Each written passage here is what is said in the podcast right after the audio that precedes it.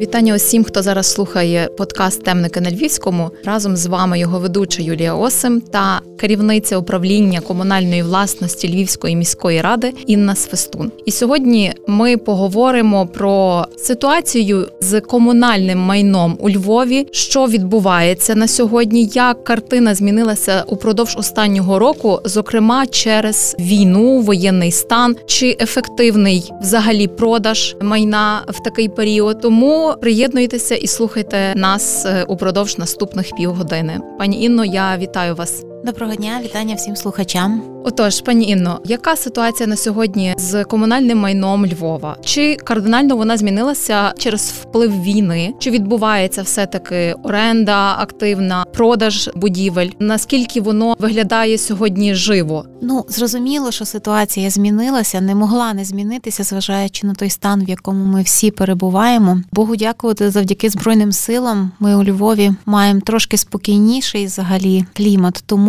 і орендні процеси, і приватизаційні процеси у нас відбуваються, але звісно, що не в порівнянні з попереднім роком, навіть при тому, що попередні роки були з врахуванням впливу ковідних процесів, теж не найкращі. Якщо взяти приватизаційний весь процес, ми ухвалу по приватизації, згідно якої ми щороку продаємо майно, зробили ще на початку року. Потім ми почали вагатися і думати, чи взагалі варто чи не варто розпочинати приватизацію. В цей час радилися із представниками депутатського корпусу з іншими експертами. Тому приватизаційна ухвала депутати підтримали ухвалу по приватизації лише десь в кінці літа, і після цього ми вже могли запустити процес приватизації у Львові. Загалом за минулий рік ми до бюджету від приватизації по тих об'єктах, які ми продавали, отримали трошки менше 60 мільйонів 55 мільйонів до міського бюджету, а також 11 з копійками до державного бюджету. А загалом це були такі об'єкти, не такі топ, дуже такі дорогі, скажімо. Це здебільшого були об'єкти дрібніші, малі об'єкти, де звертались самі орендарі, які хотіли купити. Ми на тих початках, скажімо так, з острахом відносились до продажу таких дорогих об'єктів, розуміючи, що ціна може відображати ту, яку міг би отримати бюджет міста. Але це насправді дуже важко сказати, яке рішення буде правильним, тому що ми ж розуміємо, що державі місту потрібні кошти на забезпечення життєдіяльності держава воює, державі потрібні гроші на збройні сили, а місто потребує також коштів. Тому загалом приватизація повинна відбуватися, зважаючи на це.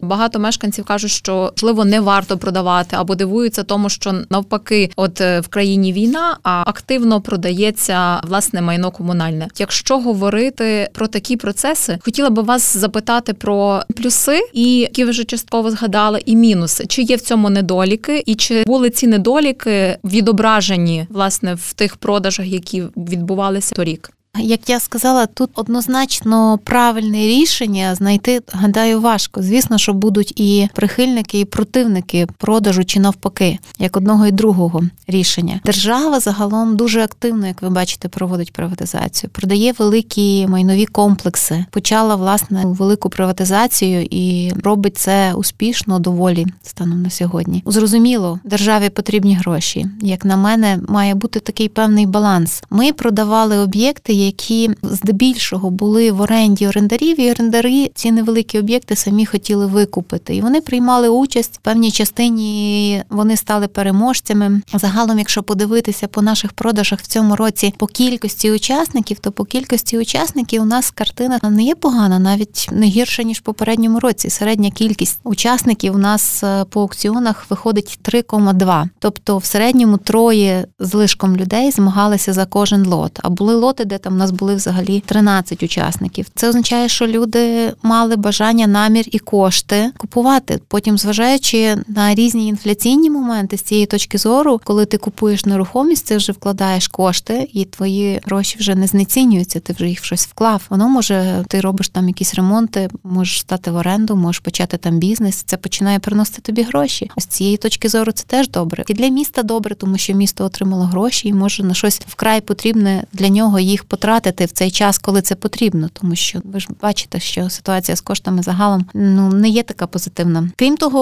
у нас були об'єкти, які там продалися фактично в період воєнного стану, які не продавалися до того. Нарешті продалися. Це такий складний об'єкт на джерельній. Він продався трохи менше двох мільйонів. Звісно, що сам об'єкт по собі такий в стані не дуже задовільному, але він знайшов свого покупця, і це чудово. А якщо говорити власне про самих клієнтів, покупців чи орендарів, то загалом це здебільшого мешканці Львова, чи можливо теж має якусь певну частку внутрішньо переміщені люди, релоковані підприємці, якщо в них невеликі бізнеси. Загалом у нас це є мешканці нашого регіону Львова. У нас був якийсь аукціон, де були просто учасниками з інших регіонів, але наскільки я пригадую, переможцем стали все-таки наші місцеві, тобто це наші. Ну загалом тут є пояснення, тому що це в нас власне такі були об'єкти невеликі. Це або десь орендували мешканці під якісь господарські потреби, чи там був якийсь невеликий орендар, якийсь невеликий бізнес в цих невеликих об'єктах. Тобто тут є таке логічне пояснення. А великі об'єкти не виставляєте на продаж з певних причин, чи просто зараз на них немає попиту?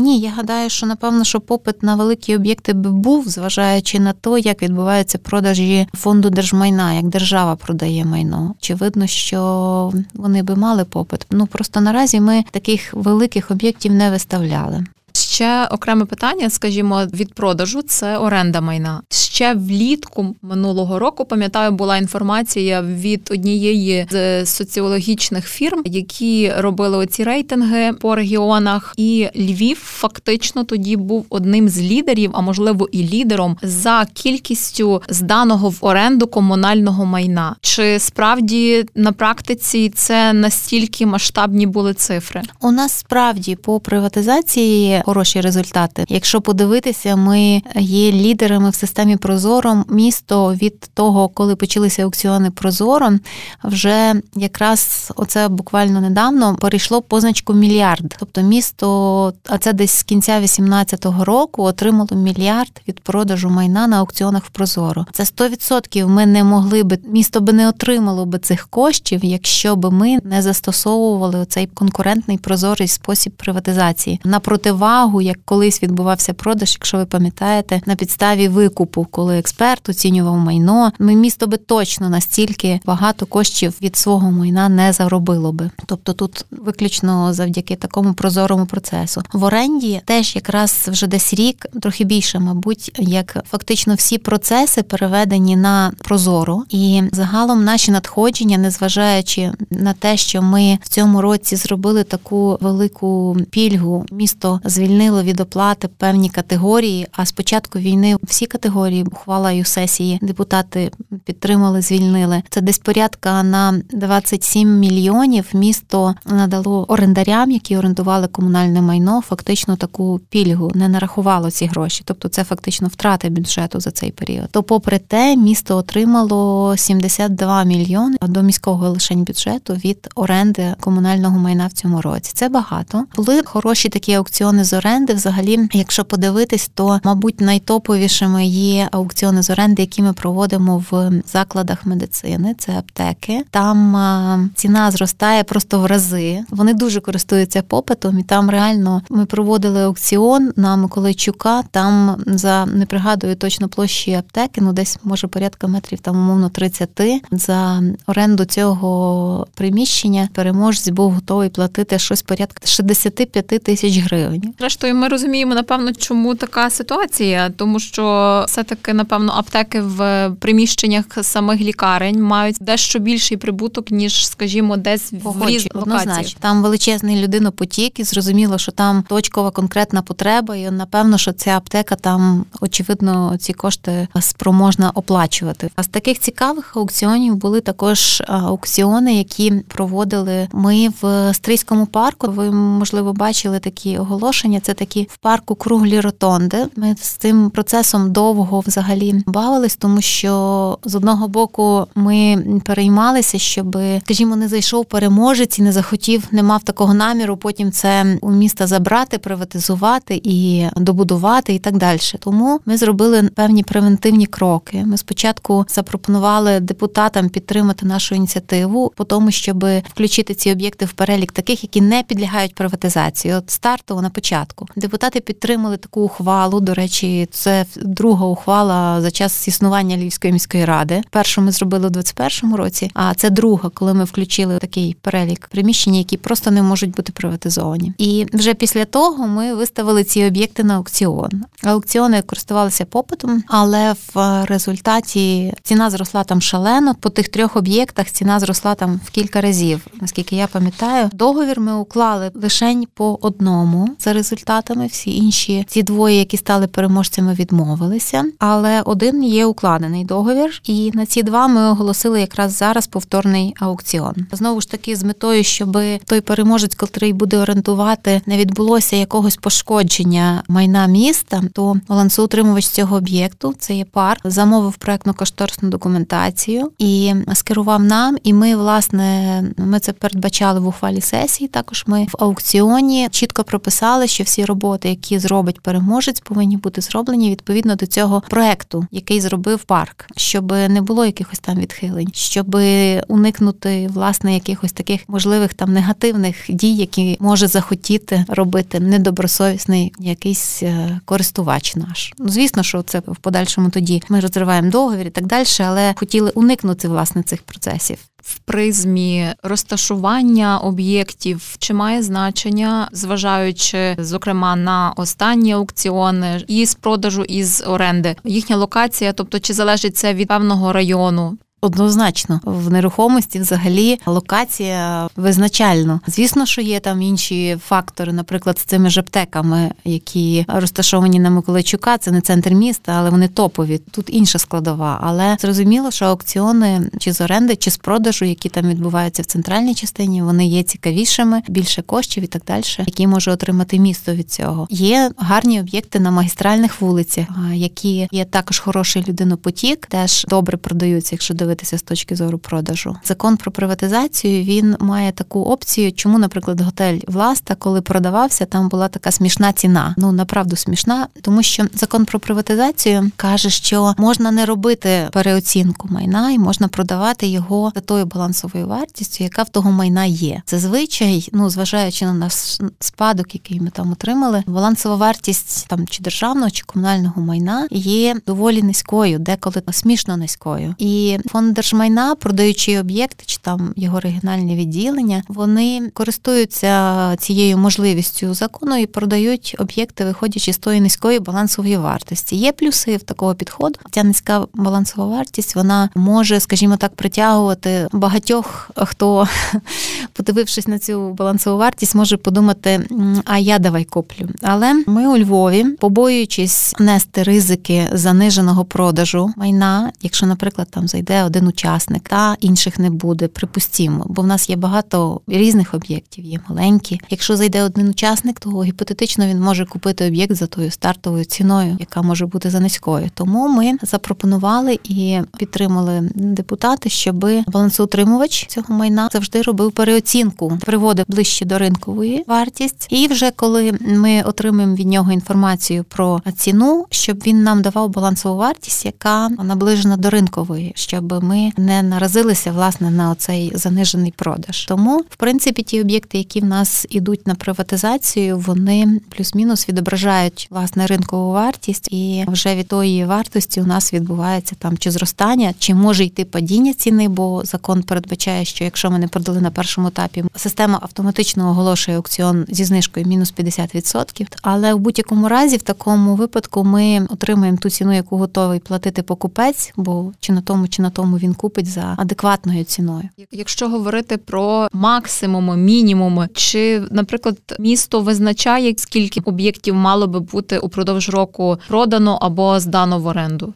Власне, от ми на початку року зазвичай приймаємо таку ухвалу про приватизацію. А минулого року ми її прийняли в такому розумінні, що вона не приймається там умовно на один рік, а вона просто до того моменту, допоки ми не продамо. А загалом вона налічувала 103, по-моєму, об'єкти. І з тої загальної кількості ми на кінець року у нас відбулося 45 аукціонів. Ми уклали 48 договорів купівлі-продажу. Але весь процес ми почали лише десь перед вереснем, оскільки ухвалу дуже пізно в кінці літа проголосували. За підсумками позаминулого року ми продали орієнтовно 100 приміщень. Ну і надходження тоді були зовсім іншими, тому що в нас там були і об'єкти великої площі, і надходження були звичайно більшими. А стосовно оренди, якщо так взяти, чи в нас є там якийсь, скажімо, як ви кажете, план у нас станом на сьогодні це десь порядка 1700 договорів, які в нас е, орієнтовно є зараз в нарахуваннях. В минулому році ми уклали 436 договорів, серед яких там 199 продовжили з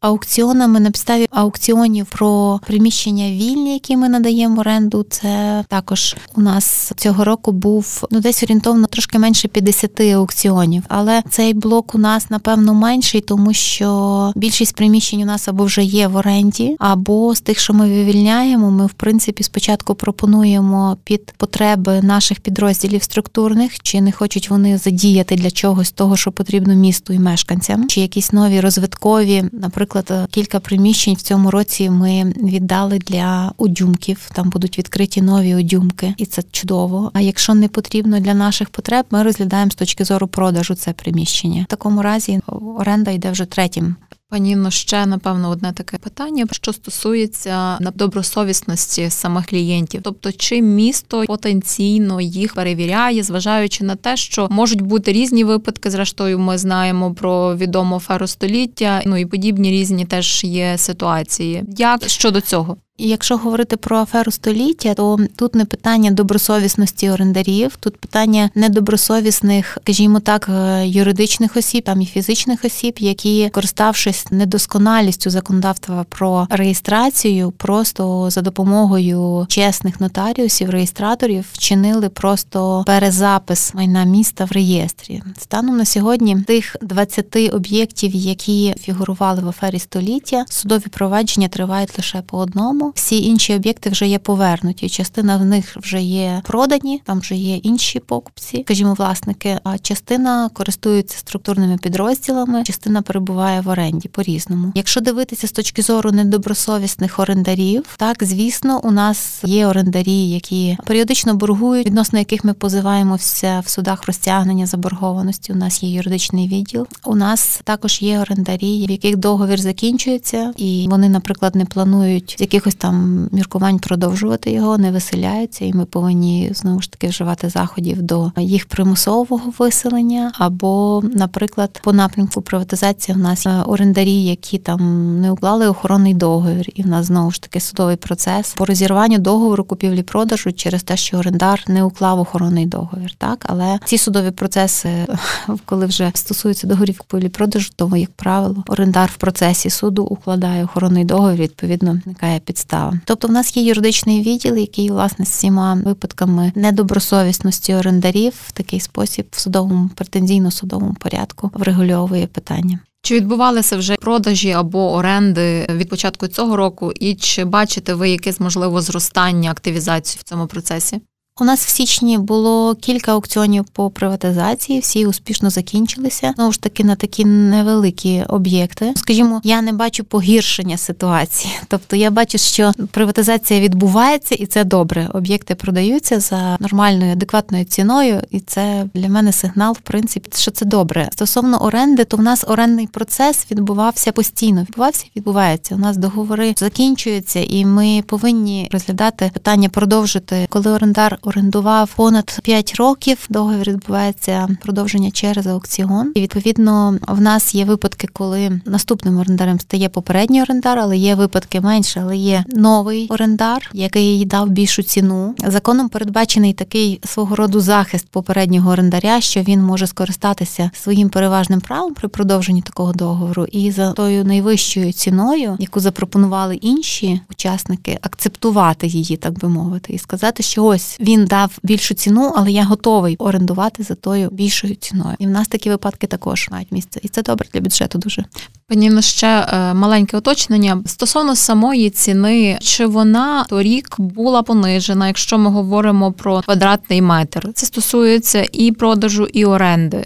Ні, вона не зросла, звичайно, однозначно, але не можна так визначити. Можна, звичайно, порахувати математично середню ціну, там середню ціну продажу минулого року і середню ціну продажу позаминулого року. Так, але це такі показники дуже непорівняльні будуть, тому що середня ціна позаминулого року, наприклад, містила об'єкт на площі ринок, який ми продавали, і відповідно загальна ціна середня продажу 2021 буде 100% більшою ніж 22 було, тому що в 22-му не було таких потужних об'єктів, і відповідно середня ціна буде, звісно, значно нижчою. Але це не означає, що ті об'єкти, які ми продали в 22-му, вони продалися гірше. Військовий стан вплинув, не міг не вплинути. Ми це бачимо по тому, що в нас зросла кількість аукціонів оцього другого етапу в системі. Тобто, якщо раніше більша кількість майна продавалася на аукціонах першого етапу, вони переважали там частинка другого і частинка третього, то зараз в загальному сукупному порозі оця кількість аукціонів другого етапу зросла. Ну це, звісно, говорить, що загалом 21-й рік був, звісно, успішніший сумарно, але це зрозуміло, це очікувано інакше не може бути. Стосовно оренди, тут інакше трошки, тому що